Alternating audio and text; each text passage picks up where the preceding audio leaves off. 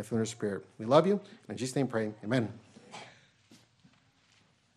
Amen.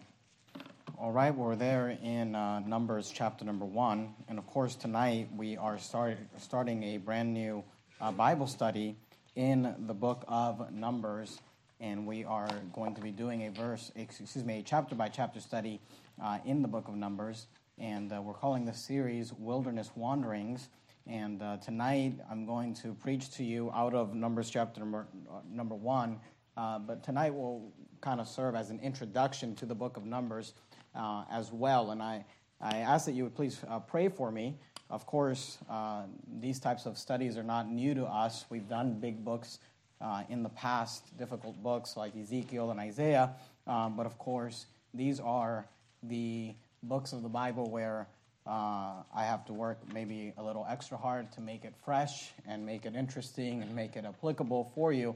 Um, I know this that all scripture is given by inspiration of God and it's profitable. And uh, so I hope that you will be with us over the next many weeks as we study through the book of Numbers.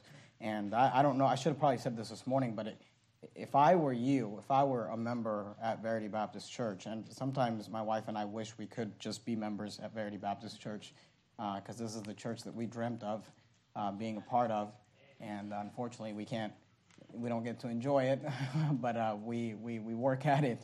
Um, but if, if I were you, what I would do is I would go buy a 99 cent notebook and I would write in on, on the cover of it the book of Numbers, and I would have a notebook to take notes over the next several, many weeks on Sunday nights. If you say it's already too late for that, please don't go to Dollar General, all right?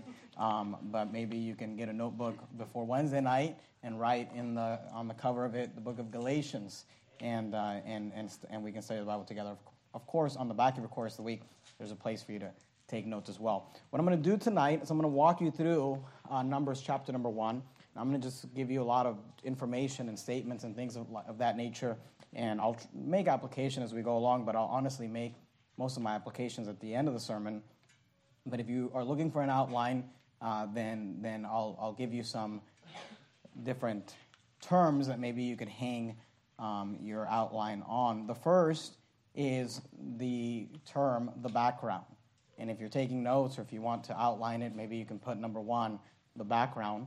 Let me begin by giving you a little bit of the background here of the book of Numbers. And of course, if you notice there in Numbers chapter 1 and verse 1, the Bible says, And the Lord spake unto Moses in the wilderness of Sinai.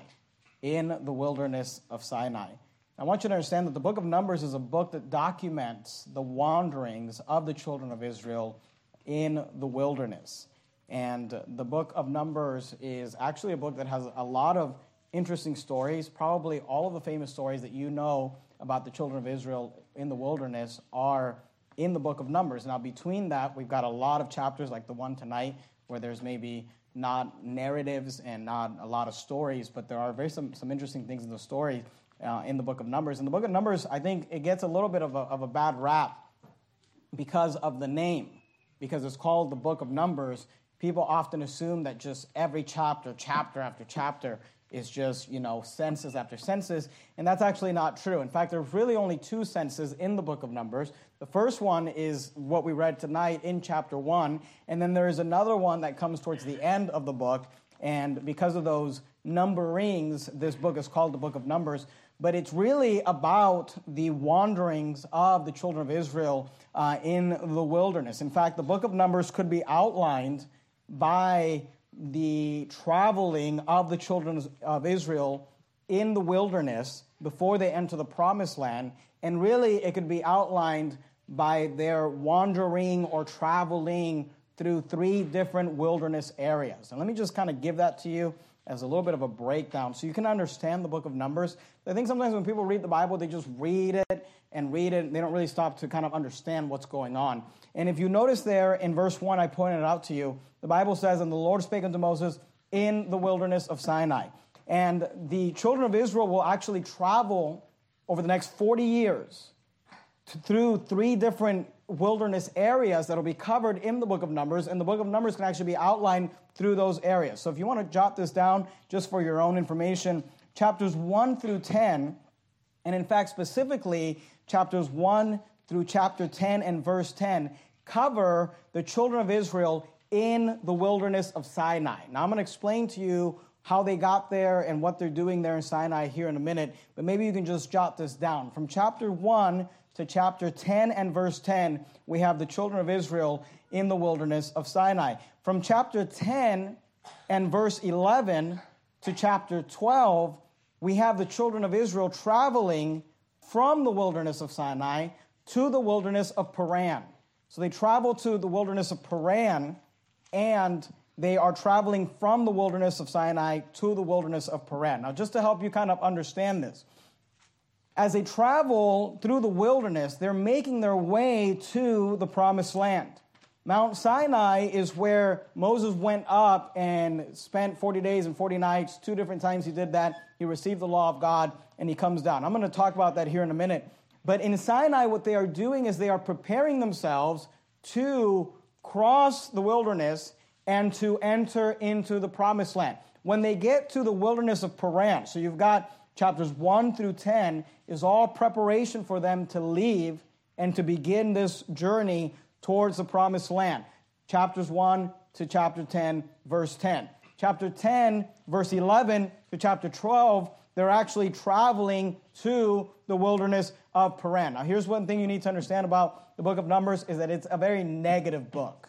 Okay, the children of Israel have a bad uh, trip on this wilderness. It should have been something that would have taken a, somebody to journey this um, about two weeks to do. God is specifically having them do it slower because He's trying to prepare them and help them, but they end up turning this trip into a 40 year wandering because of their rebellion. And when they leave Sinai towards Paran, things already begin to fall apart. And we're going to see the stories of Aaron, and, uh, and, and um, uh, uh, he's rebelling against Moses, of course, and uh, speaking ill of him. We're, we're going to see all sorts of just rebelling. The children of Israel are complaining, and there's all sorts of things that happen. God sends serpent. God sends all sorts of different things uh, to judge the people. Now, when they get to chapter 13, at this time, they are in the wilderness of Paran. And the, the wilderness of Paran and their journeyings here are covered from chapter 13 to chapter 19. Now, Paran is about halfway between Sinai and the promised land. Paran is when they send the 12 spies. Remember, they send the 12 spies into Canaan land. 12 spies went to Canaan land, 10 were bad and 2 were good. They came back with an evil report and all of that mess. In Paran is where that happens. And because of the children of Israel, because 10 spies come back with an evil report and they cause the children of Israel to rebel and to not want to go into the promised land, God ends up punishing them and he tells them that they're not going to enter the promised land and he's going to basically have them wander in the wilderness so that generation dies off and then it is their children that will actually enter into the promised land. All of this happens in that wilderness of Paran and it's covered in chapters 13 through 19. Then chapters 20 to 21 we have the children of Israel leaving the wilderness of Paran, and they're traveling to the plains of Moab. They are traveling to the wilderness of Moab or to the plains of Moab. Chapters 22 to 36 cover the time that they had in the plains of Moab. If you remember the stories, of course, in the plains of Moab, they actually win some battles. They actually begin to take some of the land on this side of Jordan uh, that they're going to have as part of their promised land. Of course, this is where Moses dies, and the children of Israel, after that, enter into the promised land. So I want you to understand that this book really is about the wilderness wanderings of the children of Israel. Chapters 1 through 10 cover the wilderness of Sinai, chapters 10 through 12 cover the travel from Sinai to Paran, chapters 13 through 19 travel the wilderness of Paran, chapters 20 to 21 tra- uh, uh, cover the wilderness, the traveling from Paran to the plains of Moab, and chapters 22 to 36 uh, cover the events that take place in the plains of Moab. Let me help you understand a little bit of just kind of the context and the background of the book and the timing of the book. If you notice there again in verse number one and verse one, and I and I apologize, this might feel more like a college lecture, uh, and that that's okay. It's good for you to learn the Bible and uh, you, I'll, I'll bill you your tuition, and um, we, you can pay me, and uh, I'll give you the answers to the midterm, all right? In verse 1, the Bible says, And the Lord spake unto Moses in the wilderness of Sinai, in the tabernacle of the congregation. I want you to notice this, okay? Notice this phrase on the first day of the second month in the second year. On the first day of the second month in the second year. Here's what I want you to understand the book of Numbers begins uh, in the first year and first month after the children of Israel have left the land of Egypt, all right? We're in the second month of the second year. So they've had a year and one month pass since they left Egypt. And we are, just so you understand the context of where we are right at the beginning of the book of Numbers, we are one year and one month into their journey in the wilderness. It's the second, they're in the second year. They're in the first month of the second year. Now, let me just give you some of this information just so you can kind of understand and have some context, all right?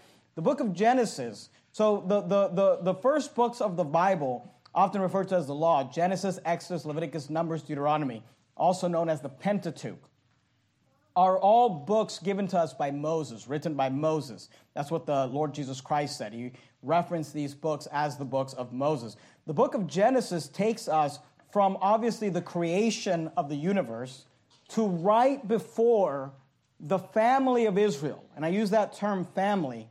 The, and I'm talking about the actual family, the 12 literal sons of Jacob, of Israel, and their wives and their children. The Bible tells us 70 souls. The book of Exodus, uh, Genesis, takes us from the beginning of the universe to right before or right as the family of Israel, those 70 souls, entered into Egypt. All right? And obviously, there's a lot that happens there in Genesis. The first 12 chapters deal with the origins of man. We've got creation, we've got the flood, we've got the Tower of Babel. Of course, we have the fall of man, Adam and Eve, all that. We've got the Tower of Babel. Once we've dealt with those first 12 chapters that deal with the origins of man and kind of how man came to be, then we begin to focus on one man by the name of Abraham. In, in, Genesis chapter 12. Of course, if you follow the book of Genesis, you have the lives of Abraham, Isaac, and Jacob, and it ends with highlighting the life of a very exceptional young man by the name of Joseph. When the book of Genesis ends, the family of Joseph is entering into Egypt, and it's just a family, about 70 souls. The book of Exodus takes us from the enslavement and the growth of the children of Israel. They grow in Egypt from a family to a nation. They multiply and they are persecuted. They are put into slavery. And the book of Exodus covers that growth, that enslavement, the enslavement of the children of Israel in Egypt and the book of Exodus takes us to one year after the deliverance of Egypt by Moses. All right? So when we end the book of Exodus, we have now been out, the children of Israel have been out of Egypt for about one year. And then the book of Leviticus, and let me just kind of show this to you. Go to Exodus chapter 40 just real quickly. Exodus chapter 40, you've got Genesis and the, the book of Exodus. So Genesis takes us from creation to right before the family of Israel enters Egypt. Exodus takes us from that family multiplying into a nation, being enslaved, and then being delivered by Moses. And of course, this happened over many, many years. And the book of Exodus ends about one year after the children of Israel have been delivered out of the land of Egypt. The book of Leviticus covers pretty much one month it, the book of Leviticus picks up right where the book of Exodus ended. The book of Exodus ends one year after the deliverance. So they come out of Egypt one year later, where the book of Exodus ends. The book of Leviticus begins one year after they've left the children of Israel, and it covers one month. All right? Exodus chapter 40, look at verse 17. And it came to pass, notice it, in the first month in the second year. Do you see that? So we're one year into this thing. They're in their second year, but it's the first month of the second year on the first day of the month that the tabernacle was reared up. Because if you remember our study in the book of Leviticus, the book of Leviticus is pretty much just a manual for the Levites and for the priests where, where it explains to them, it's, it's, a, it's like a job manual. It explains to them how to do the sacrifices, how to do certain things, things that they were responsible for. And of course, during that time is when the tabernacle is being built. So Exodus ends one year after the children of Israel come out of Egypt. Leviticus is covers pretty much one month, We're told here the first month in the second year, on the first day of the month, that the tabernacle is reared up. Now compare that to Numbers chapter 1. In Exodus 40, 17, we're told, and it came to pass in the first month of the second year. Do you see that? First month of the second year. Numbers chapter 1, in verse 1, we're told on the first day of the second month of the second year. So notice we're just one year, uh, one month, excuse me. Between Exodus and Numbers is the book of Leviticus, and one month has gone by. So Genesis covers creation to before the family of Israel enters Egypt. Exodus covers the children of Israel, the family of Israel in Egypt, becomes a nation, gets enslaved, and it takes us one year after they've came out of Egypt. Leviticus covers one month between the first year, the, the second year, and the first month, you know, one year complete, and then the first month uh, of the, the second year and the second month is where the book of Numbers takes us. And then the book of Numbers takes us from year two and one month to year 40. So the book of Numbers covers a big part of the history of the children of Israel. Exodus covers one year, Leviticus covers one month. When we begin the book of Numbers, we are one year and one month into their wilderness wanderings, and then Numbers takes us all the way through to 40 years of wandering in the wilderness. And then the book of Deuteronomy, just so you understand, the book of Deuteronomy, the word Deuteronomy means the giving of the second law. It's, it means when the, the law was given again. And the book of Deuteronomy is pretty much just a speech or a sermon.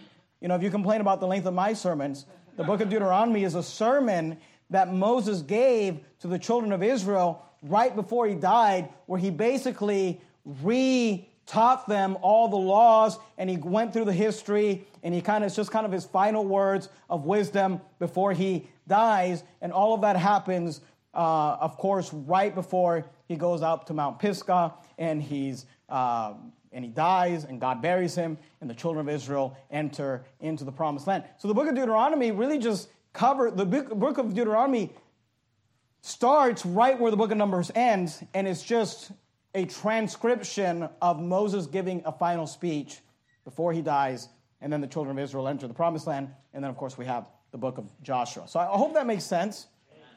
And I hope you kind of understand, because I want you to just get your mind around kind of where we're at. We're one year into this thing, one year and one month. We, they have already built the tabernacle, and they've been given the book of Leviticus, and they've been given all the instructions for the priesthood.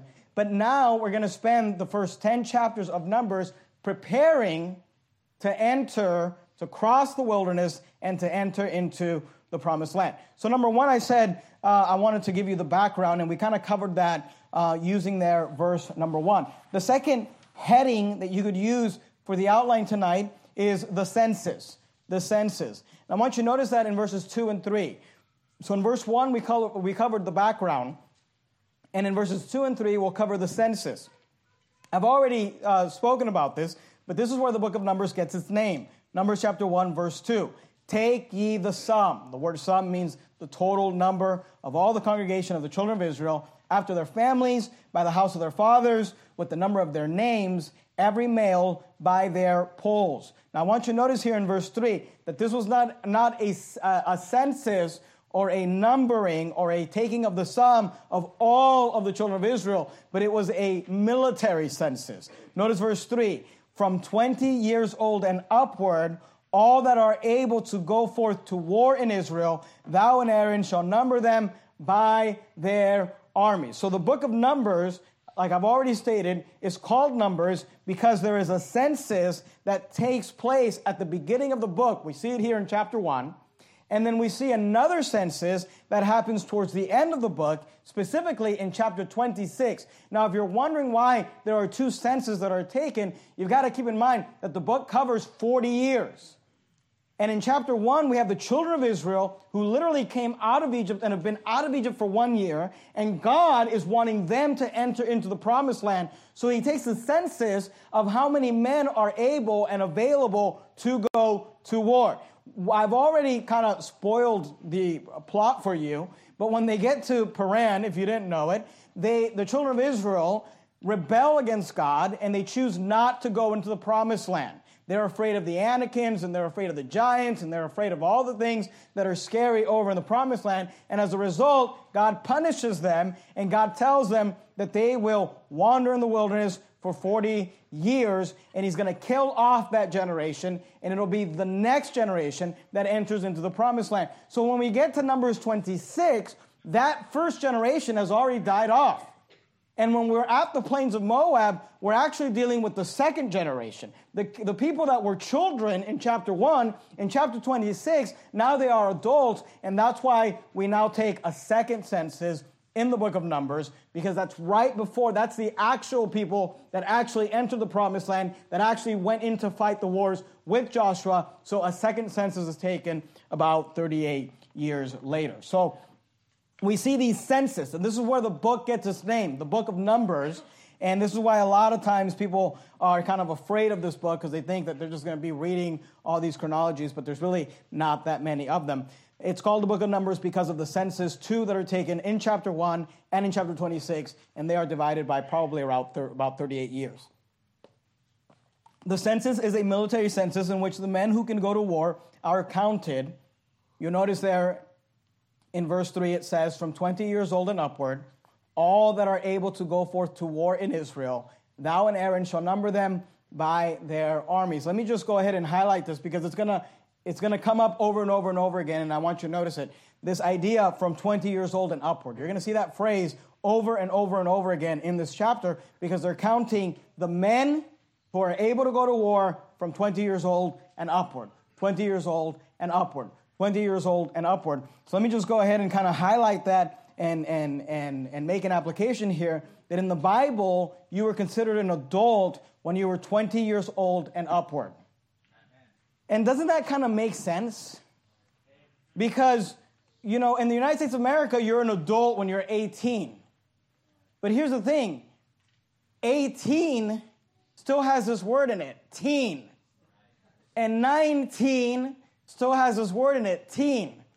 But 20 doesn't have that word in it anymore. So, you know, God is always better and logical and smarter. And it just kind of makes more sense than instead of saying, like, well, when you're 12, you're a child, which you are, and 13, you're a child, and 14, you're a child, and 15, you're a child. And we know that obviously you're becoming a, a, a young person, a young adult, but you're still not an adult at 13, 14, 15, 16, 17. The US says 18, now you're an adult, now you can smoke, now you can go to war, whatever.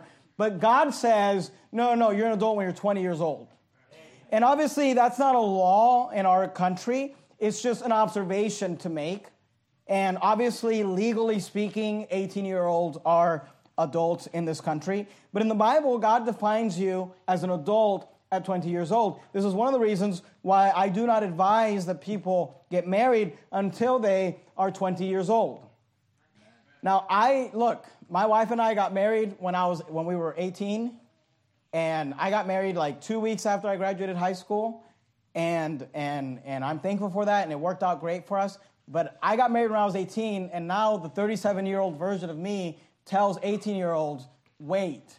Okay? Now, it worked out great for me, but I've seen it work out not very great for a lot of people.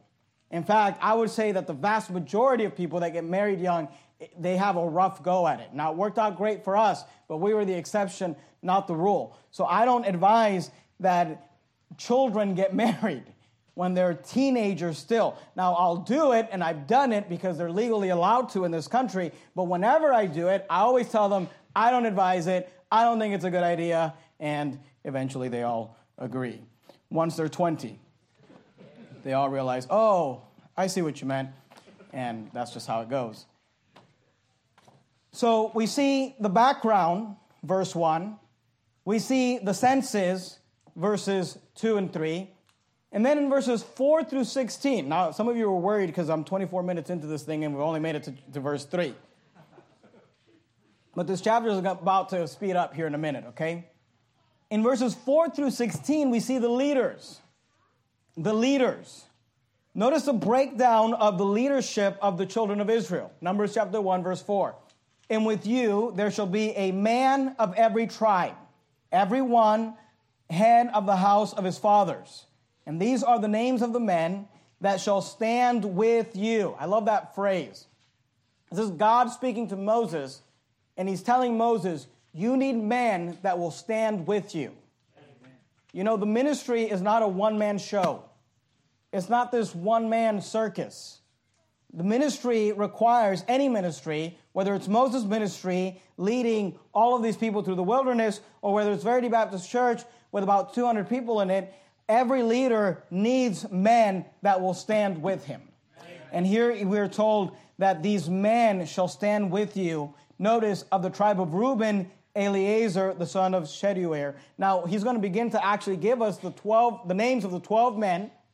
And these 12 men were the heads of their tribe. Now Moses was the leader of the whole nation. But the, you can kind of think of these 12 tribes like states. These would be like the governors of the individual tribes or states. And then Moses is the one in charge. He's the chief executive officer. And here we're told about these 12 men. These are the names of the men that shall stand with you. Of the tribe of Reuben, Eli- the son of Shedeur. Of Simeon, uh, Shelumiel, the son of Zurishaddai. Of Judah, I want you to notice here in verse 7, Nahshon, the son of Aminadab. Now there are some, and I, I you know, and I'm sure someone's going to come up with some other ones that I, I probably missed, and that's okay. But there are some names that I just want to highlight for you that are kind of not well known, but just kind of interesting figures that you should be aware of. The first one is here in verse 7 of Judah. So we already, he already told us of the, the, the leader of the tribe of Reuben is that guy named Elizur. Then in verse 6 of, of the tribe of Simeon is uh, Shelumiel. But in verse 7, we're told of Judah, Nahshon, the son of Aminadab. Now let's run a verse real quick just to kind of show you something about this Nahshon. Keep your finger there in Numbers chapter 1. And go with me to the book of Matthew in the New Testament, Matthew chapter number 1. Now, if you're familiar with the book of Matthew, you know that we're going to the genealogy of the Lord Jesus Christ. And this genealogy goes from Christ all the way back to the characters of the Old Testament, all the way back to Abraham. Then, of course, Luke takes us all the way back to Adam. In Matthew chapter 1 and verse 4, the Bible says, And Aram begat Amminadab, and Aminadab begat Naasson. We read in Numbers 1 7, of Judah, Nahshon, the son of Aminadab. Here in Matthew chapter 1 and verse 4, we're told about the genealogy of the Lord Jesus Christ that Aram begat Aminadab, and Aminadab begat Naasson. In Matthew 1 and verse 4, that Aminadab that begat Naasson is the Nahshon, the son of Amminadab, in Numbers chapter 1, verse 7. And that kind of makes sense because Jesus was born of the tribe of Judah. So he's a descendant of Judah. But I want you to notice who he's related to. Matthew 1 4. And Aram begat Amminadab, and Amminadab begat Naasson, and Naasson begat Salmon, and Salmon begat Boaz of Rachab. These names should start sounding familiar to you if you've read the Bible. And Boaz begat Obed of Ruth, and Obed begat Jesse, and Jesse begat David the king. So this uh, the son of Amminadab, is the great, great, great grandfather of David, of King David, and of course, he's in the lineage of the Lord Jesus Christ. So, just interesting. I want you to notice that these leaders, they are no joke. They weren't just these puppets that were put up and said, well, Moses really started. No, these were godly men. I mean, this Nahshon, the son of Amminadab, is the great, great, great grandfather of David. Obviously, he's the uh, grandfather, and he is a grandfather in the lineage of these great men. Boaz was a great man in his right. David, a great man. Solomon will follow. And then, of course, this lineage goes all the way to the Lord Jesus Christ. Go back to Numbers chapter 1. And it's kind of what we talked about this morning about the fact that we should not waste our opportunity when it comes to raising our children. I think sometimes adults, we as adults, especially men, we get, because men tend to have some drive and have some ambition, at least they should. Some men don't, and unfortunately in our society, it's becoming more and more that we have this, these beta males who want to sit around and play video games all day and do nothing with their lives. And and you know and and not have any drive and not have any initiative and not have anything. And i don't know what to tell you. You should probably go get a testosterone shot or something. But men are supposed to want to fight. They're supposed to want to build. They're supposed to want to accomplish something win something conquer something uh, be great at something. And these men but here's what i would say to you. What if the greatest thing you did was not something you did but someone you raised because I think sometimes men can get distracted with all their exploits and forget that God has given them children to raise. And what if the greatest thing that you could do, the greatest thing that you could do is not some business you built or some hobby you were great at, but like this man, Aminadab, uh, the son of Naasson, we don't know anything about him, 6,000, 4,000 years later, thousands and thousands of years later, we don't know anything about him. We have a name a, on a list in the book of Numbers and in the book of Matthew, but we know this he's a great, great, great grandfather of David. He's a great, great grandfather of Boaz. He's, a, he's in the lineage of the Lord Jesus Christ. And one of the greatest things that he did was he picked up a baton and he carried it we see him serving in his lifetime as a leader of the children of Judah, and then he passed it on to the next generation. And that's a great thing to do with your life. Go back to Numbers chapter 1, look at verse 8. Numbers chapter 1, verse 8. Of Issachar, Nethaneel, the son of Zuar. Of Zebulun, Eliab, the son of Helon. Of the children of Joseph. Now I want you to notice here of the children of Joseph, the Bible tells us, of Ephraim, Elishama, the son of Ammihud, of Manasseh, Gamaliel, the son of Pedahzur. And I, I realize that some of you know this, but let me just explain it for those of you that don't. Oftentimes people get confused with the numberings here because we end up having 12 tribes, but we actually have 13. Because at the end of the book, God is going to tell us don't count the children of Levi the, the, the, the descendants of Levi and the tribe of Levi. What happens is that in order to have 12 tribes, because 12 is a, a, big number throughout the Bible. You have the 12 sons of Israel and the 12 tribes of Israel. In order to have 12 tribes with 12 different locations, but you really have 13 tribes, because you have one tribe, the tribe of Levi, that doesn't get a location. What happens is that the tribe of Joseph, because remember, Joseph was a son of Israel, there is no tribe of Joseph, right? There's the tribe of Reuben, the tribe of Judah, the tribe of Issachar. There's no tribe of Joseph because of the fact that Joseph, tribe, is divided into two. He had two sons in Egypt, one by the name of Manasseh and one by the name of Ephraim. And these two tribes are the tribes that enter into uh, the 12 tribe system, and there's the two sons of Joseph. Let me just quickly explain this. I'm not going to have you run to any verses. You can do this on your own. In the Bible, the eldest son was supposed to receive a double portion. So if you had 12 sons, what you were supposed to do at your death is divide all of your goods into 13. And 11 of your sons got 11 portions, and then the firstborn got a double portion. He got twice as much as everyone else. The Bible tells us that Reuben was the firstborn of Jacob of Israel. But if you remember from the book of Genesis, Reuben kind of pissed off his dad and disqualified himself when the Bible says that he actually, Jacob said that he went, he said, he went us up to thy father's bed. And if you remember, Reuben had a physical relationship, not with his mother, but with one of his father's wives. And as a result, Jacob did not give him a double portion. And what ended up happening was Joseph got the double portion that Jacob, that Reuben was supposed to get. But instead of J- uh, Joseph getting the double portion, just one portion went to one of his sons, Manasseh. The other portion went to another of his sons, Ephraim, which is why you have the 12 tribes of Israel. You don't see a tribe of Joseph, but you see the tribes of Ephraim and you see the tribes of Manasseh. Notice there in verse 10 of the, tri- of the children of Joseph, of Ephraim, Elishama, the son of Ammihud, of Manasseh, Gamaliel, the son of Pedahzur. Now, let me just highlight this. Notice there in verse 10, Elishama, the son of Ammihud. Here we have another kind of well known, famous uh, uh, character in this lineup. Go to First Chronicles, if you would. First Chronicles, chapter number 7. You have Numbers, Deuteronomy, Joshua, Judges, Ruth, 1st, 2nd Samuel, 1st, 2nd Kings, 1st Chronicles, 1st Chronicles, chapter 7. Now, Elishama, the son of Ammihud, is of what tribe? Of Ephraim, right? Of Ephraim, Elishama, the son of Ammihud. So who's this guy related to? A famous character from Ephraim. First Chronicles chapter 7, verse 26.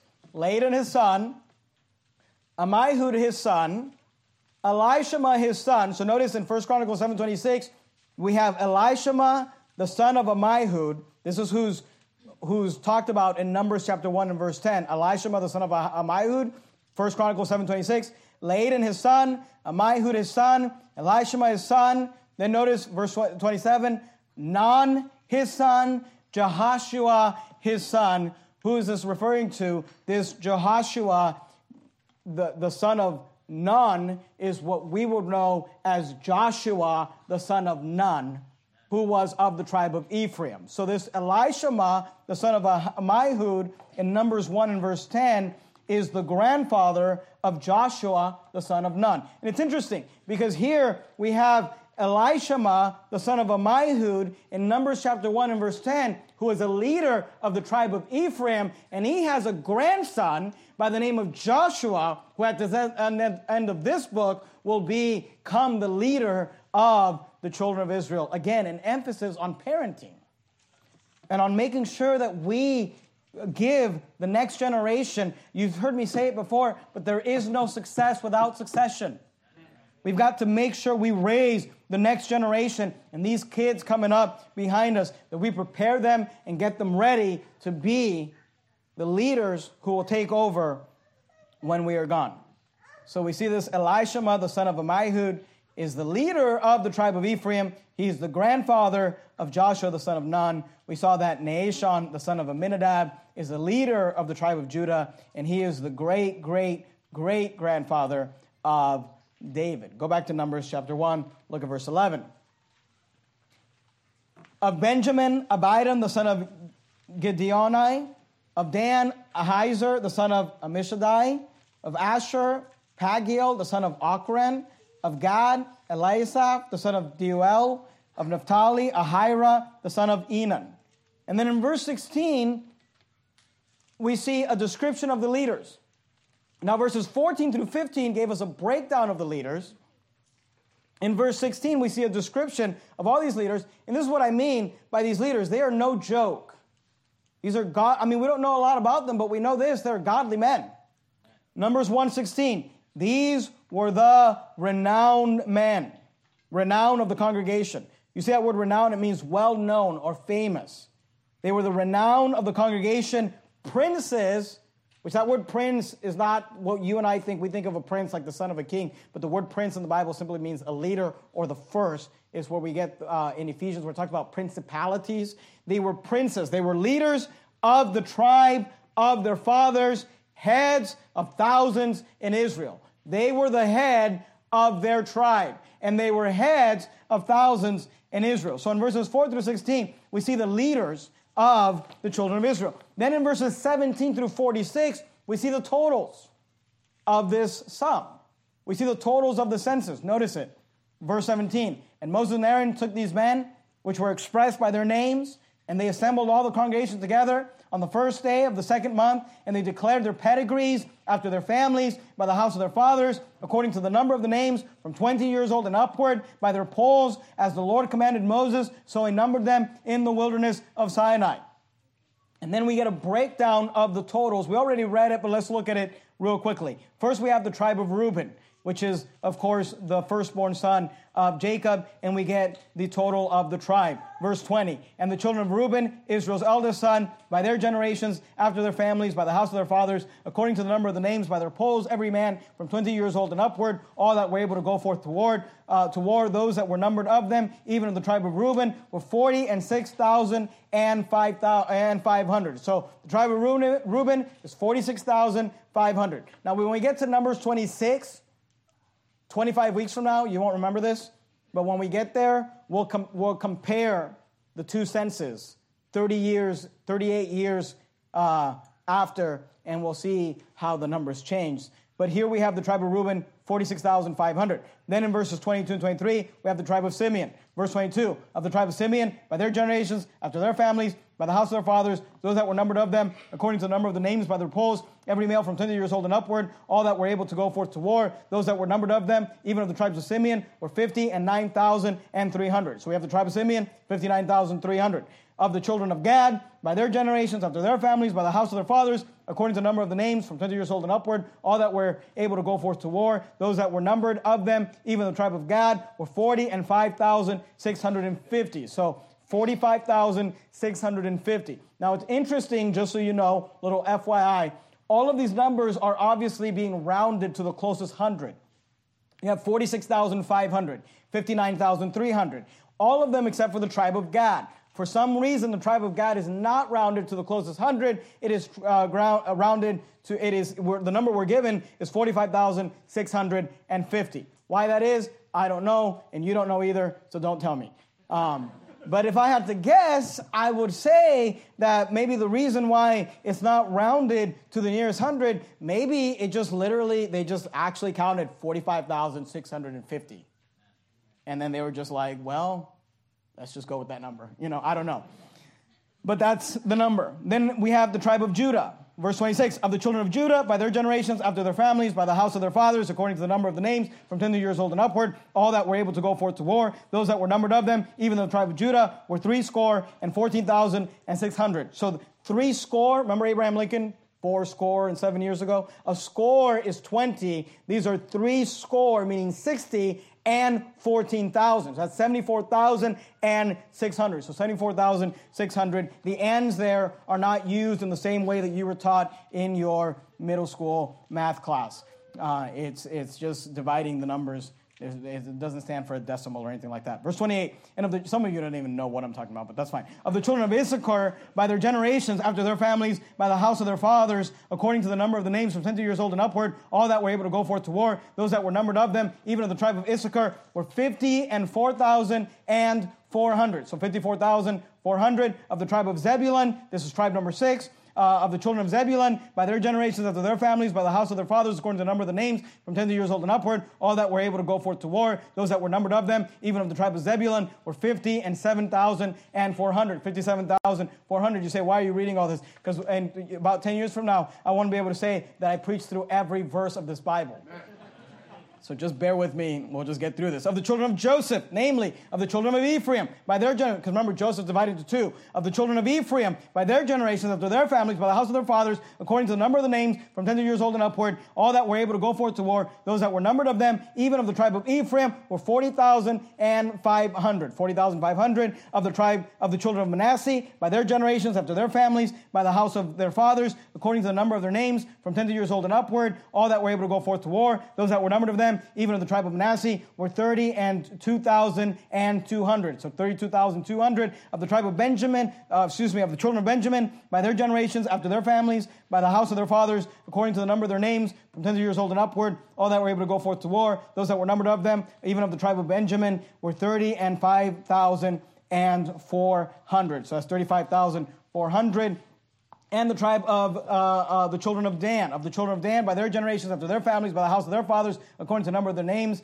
from 10 years old and upward, all that were able to go forth to war. Those that were numbered of them, even of the tribe of Dan, were three score and 2,700. That's 62,700 of the children of Asher by their generations, after their families, by the house of their fathers, according to the number of the names, from 10 years old and upward, all that were able to go forth to war. Those that were numbered of them, even of the tribe of Asher, were 40 and 1,500. 41,500 of the children of Naphtali throughout their generations, after their families, by the house of their fathers, according to the name, number of the names, from 20 years old and upward, all that were able to go forth to war. Those that were numbered of them, even of the tribe of Naphtali, were 50 and 3,400, 53,400. And then we get the grand total Numbers 144, these are those that were numbered, which Moses and Aaron numbered, and the prince of Israel, being 12 men, each one was of the house of his fathers. So were all these that were numbered of the children of Israel by the house of their fathers, from 10 years old and upward, all that were able to go forth to war in Israel, even all they that were numbered, 600,000 and 3,000 and 500, and thanks to Gad,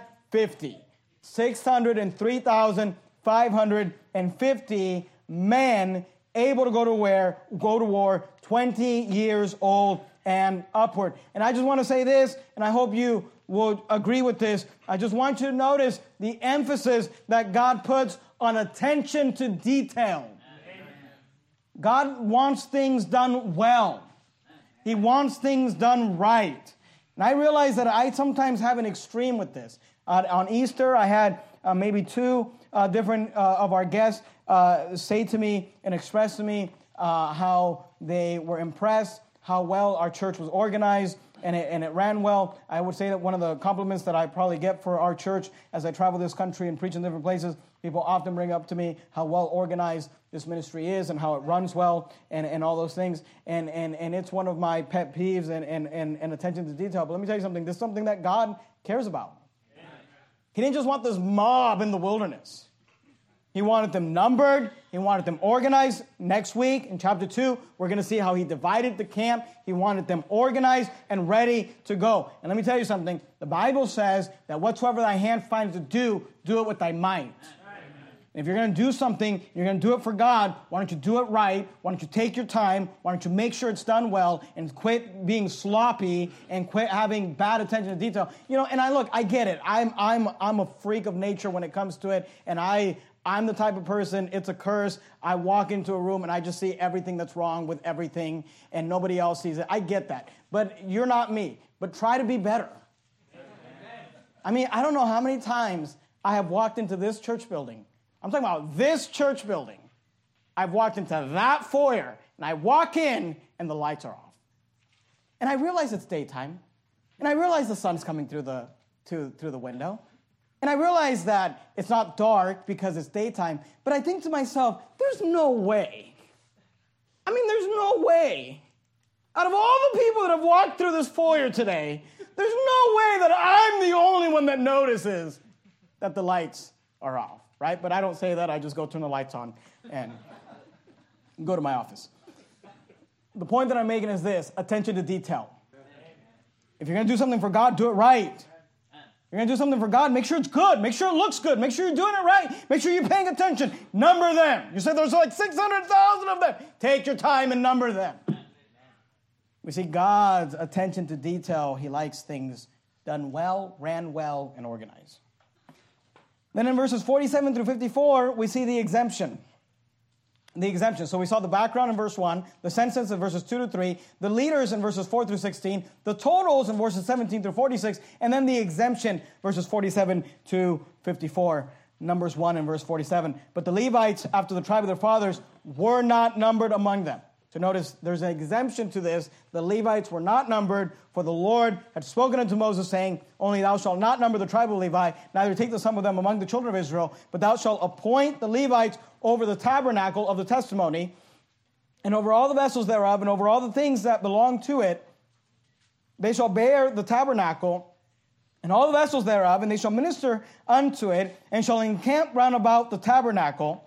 And we're going to talk about this next week how the children of Israel were to encamp around about the tabernacle and the rest of the tribes were arranged around the tabernacle. We won't spend time on that now. Verse 51 And when the tabernacle setteth forward, the Levites shall take it down. This was the job of the Levites. They were to take down and to put up the tabernacle. If you remember, the tabernacle was their holy place, but it was also a tent that needed to be taken down. When the tabernacle setteth forward, the Levites shall take it down. And when the tabernacle is to be pitched, the Levites shall set it up. Remember, God is organizing them to go, to move. They're going to travel through the wilderness, and they're supposed to go into the promised land. The Levites shall set it up, and the stranger that cometh nigh shall be put to death. Verse 52 And the children of Israel shall pitch their tents, every man by his own camp. This is going to be emphasized in chapter 2, so I'm not going to spend a lot of time on it, but I just want you to notice that we're seeing God's organization. He is organized, because remember, these were slaves. Now they've been out of Egypt, And they've already messed up. They've already worshiped the golden calf. And they've already kind of been scattered around at the foot of Mount Sinai. And God is saying, hey, we're getting ready to go, but let's get things organized. I want you to start by counting everyone. And then he's going to start organizing them and, and, and putting them into different areas.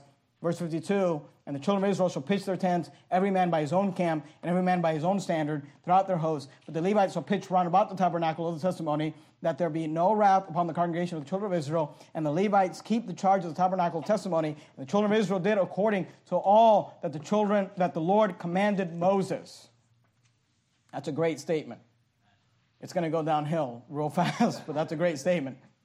So did they. And that is the end of chapter one. Now, let me just real quickly give you some takeaways, some applications, because I, you know, I need to give you some takeaways. Go to Luke.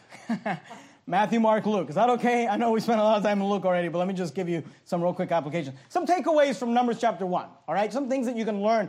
I, I hope you've learned some things from Numbers chapter 1 already. And uh, I hope you've, you've learned some things about the book of Numbers and all that. But let, real quickly, let me just give you some applications, some takeaways. The first thing we see, and I've already talked about it, but I just want to say it again. We see in Numbers chapter 1, and we'll see throughout the book of Numbers, the importance of preparation. Notice that God doesn't, we, we're going to spend the first 10 chapters. It's not till chapter 10 and verse 11 that they actually begin to wander in the wilderness or to travel in the wilderness.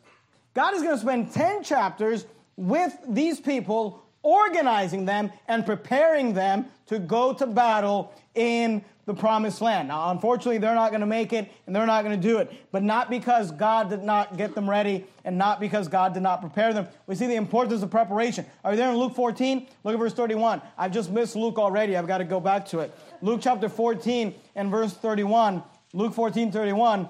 Or what king, Jesus said, going to make war against another king sitteth not down first and consulteth, that word means to seek advice or information, consulteth whether he be able with 10,000 to meet him that cometh against him with 20,000. See, before you go to war, you might want to number how many soldiers you have. Or else, while the other is yet a great way off, he sendeth an ambassage and desireth conditions of peace. So we see the importance of preparation. I said it this morning. Success is when preparation meets opportunity. But you need to make sure that you are prepared and ready for the opportunities that God is going to bring you. This is why we see the importance of preparation. This morning I was reminded of another Jack Hyles quote that goes like this There is a prepared place for a prepared man. And we see the importance of preparation. Here, God is numbering the people, tracking the people, organizing the people, getting them ready. Let me tell you something nothing happens by accident. You don't build great works, you don't fight great battles just by mistake. You've got to be ready, you've got to prepare, you've got to think, you've got to organize. And here in this book, we see the importance of preparation. Look, you got to be prepared. You say, I want to read the Bible cover to cover this year. Well, you got to prepare for it. It's not just going to happen by mistake.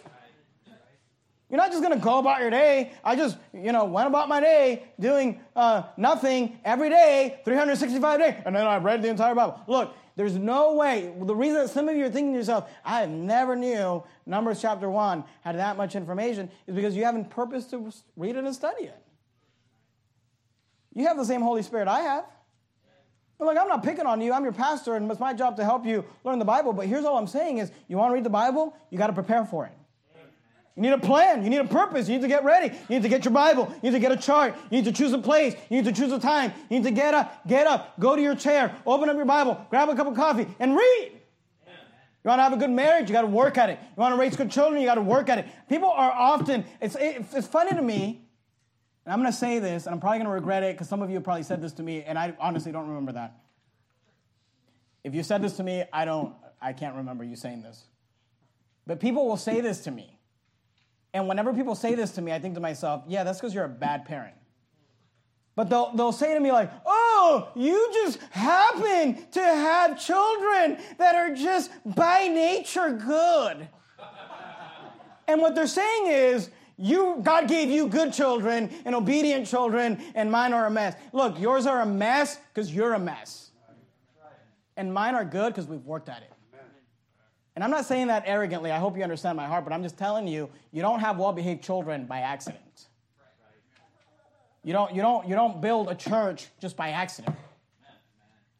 I don't, I don't just get up on Monday and ask myself, what am I going to do today? Maybe I should go golfing. We have plans, we have purposes, we have to do lists, we have things that we're trying to accomplish. In your life, you need to be the same way. The importance of preparation is something that just, to me, just jumps off the page as I read the book of Numbers. But let me say this as well. Go to Acts chapter 7. Luke, John, Acts. Acts chapter 7.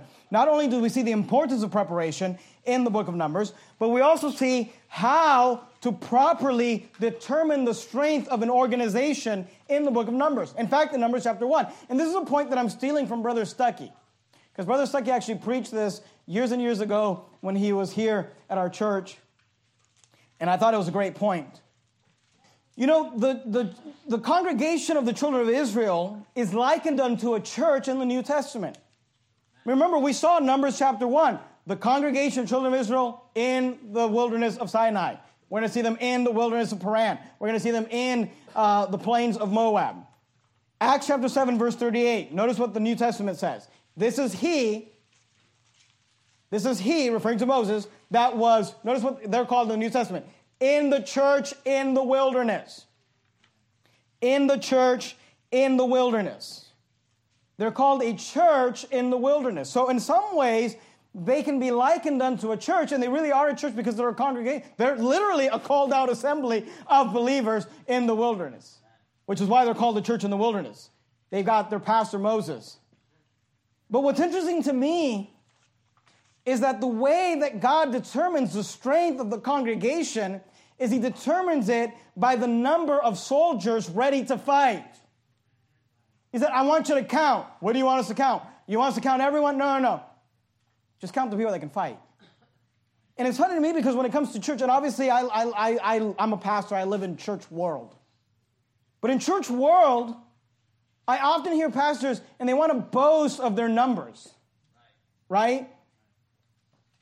We run 400, we run 500. We run 600. Literally, I know of churches that will say they run 700. And then you show up there on Sunday night, there's 30 people there. And then you ask, I mean, there are churches with hundreds and hundreds of members, and then you show up to their soul winning time, and virtually no one's there. Well, you know what? I mean, if you want to know our numbers, I mean, I, mean, I don't know. We had 200 people in church this morning. We had a we have, I think we have 188 or something here tonight. But you know the number I'm concerned with? That soul winning number. Amen. That's the number that's going to tell me the strength of this church. When, when the stat guys get their status report ready, the first thing I want to look at is how many soul winners this week? Because when I read 126 soul winners this week, you know what that tells? I, I want to know how many do we have that can fight? How many do we have that can pick up the sword of the Word of God and get out there and do battle with Satan? Hey, God was interested in knowing how many soldiers you got. He said, he said, look, just tell me how many soldiers we have. If you tell me how many soldiers we have, that tells me everything I need to know about everything else. That'll tell me the strength of the organization and the strength of Verity Baptist Church. It's found in how many people we have ready to go to war. Amen. Now, for those of you that don't go soul winning, I'm not mad at you, but I'm trying to get you to become a soul winner. Amen. Because the strength of this church is found, and the strength of their congregation is found in how many people were able to pick up a sword and fight. Now, obviously, theirs was literally physical, so it was men 20 years old and upward. But in our fight, everyone can be involved. So, though I'm excited sometimes about the number that shows up on Sunday mornings, and I'm excited about the number that shows up on Sunday night and Wednesday night, I'm most excited about the number of soul winners. That's the true strength of a church. Then, real quickly, let me finish with one more application. Go flip back to Acts chapter 6. In the book of Numbers, we see the importance of preparation. We see how to properly determine the strength of a congregation. And then, lastly, tonight, just by way of application, we see the need for layers of leadership. I mean, we saw it in the book of Numbers. It wasn't just Moses and it wasn't just Aaron. There were 12 men who headed up those tribes. And I'm sure under those 12 men, there were probably systems in place to help them lead those tribes. This is something that is also taught in the New Testament for the New Testament church. Acts chapter 6, verse 1. And in those days, when the number of the disciples was multiplied, there was a murmuring of the Grecians against the Hebrews because their widows were neglected in the daily administration. Then the twelve called the multitude of the disciples unto them and said, It is not reason that we should leave the word of God and serve tables. Wherefore, brethren, look ye out among you seven men of honest report, full of the Holy Ghost and wisdom, who we may appoint over this business. But we will give ourselves continually to prayer and to the ministry of the word. And here we see that the 12 disciples said, Look, they said, it is no reason that we should leave the word of God to serve tables. And when you read that in our modern vernacular, you, it kind of sounds rude, but I want you to understand it's, it's a very practical thought. What the disciples are saying is look, we got to study and be ready to preach God's word. We, we can't just go and, and do serve tables. And, and what he's talking about is just work that needs to get done, but work that anybody could do. And honestly, and I don't mean this in a, in a rude way, I, I hope you understand my heart. You know, at this church, we've got men that work here, and they literally help around here serving tables. We, you could call. You know, I'll be honest with you. Our church, by God's grace, our church has men that has helped many of you, multiple of you, helped you guys move, helped you guys with, you know, when you had issues in your house and you needed someone to go and move something or build something or put something together or help you move from one house to another or people move to our church and they're there to help. Hey, praise the Lord for it. But you know, honestly, and I hope you don't take this the wrong way, I don't show up to that. You say, why? Because I got to figure out what Numbers chapter one's about. and it is no reason that we should leave the word of God to serve tables. And I hope you understand the spirit in which I'm saying that. But what I'm saying is this: if our church, our church has grown, and if it continues to grow, it'll grow because of the layers of leadership, because of people that step up and help. I learned a long time ago, and I'm actually going to talk about this in our series on potential. But if, if, if, if our church is going to take the next step to fulfill its potential, I can't do this. I can't preach and run the orchestra and run the choir and run the safety team and run the ushers. I mean, nobody can run the ushers. Brother Vladi tries, but they're crazy. I'm kidding. And help with the mailers, and help with this, and help with. Do you understand what I'm saying? The only way that we can fulfill our potential here is if men and women step up and say, How can I help? Where can I lead? What can I do? We see the importance of the layers of leadership. It's not a one man show, it's not a one man and his wife's show. It's a congregation of believers coming together saying, I can, I can help here. I can take this on.